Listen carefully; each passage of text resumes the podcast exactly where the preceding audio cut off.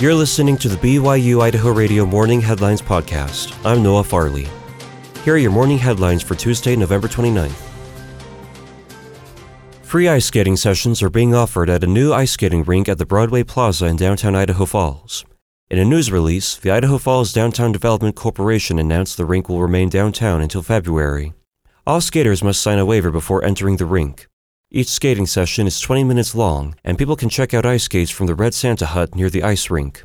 The rink will be open Mondays from 5 to 7 p.m., Fridays from 5 to 8 p.m., Saturdays from 11 to 5, and Sundays from noon to 4.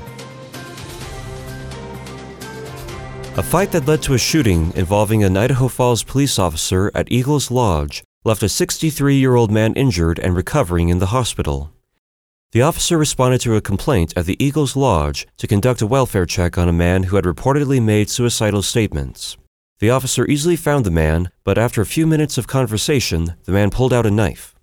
The officer pushed the man away after struggling to grab the knife away from him. However, police say the man proceeded to charge at the officer with the knife, causing the officer to shoot the man. The Idaho Falls police officers and Bonneville County Sheriff's deputies immediately secured the scene and activated the East Idaho Critical Incident Task Force to respond and investigate the shooting. This is the standard protocol for incidents involving an officer who fires their gun, resulting in the injury or death of another person. Idaho State Police will serve as the lead investigators in the case. The Church of Jesus Christ of Latter day Saints has announced six new missions that will open around the world in 2023. Five of those missions are located in Africa. The church is adding the Ivory Coast Abidjan mission, the Democratic Republic of the Congo Kananga mission, the South Africa Pretoria mission, and two missions in Nigeria, one in Aba and one in Abuja. The sixth mission is a separation of the Hungary Romania mission. Romania Bucharest will now have its own mission.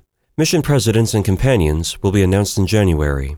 Once these missions open, the church will have 416 missions worldwide. Thanks for listening to the morning headlines for Tuesday, November 29th, 2022. I'm Noah Farley.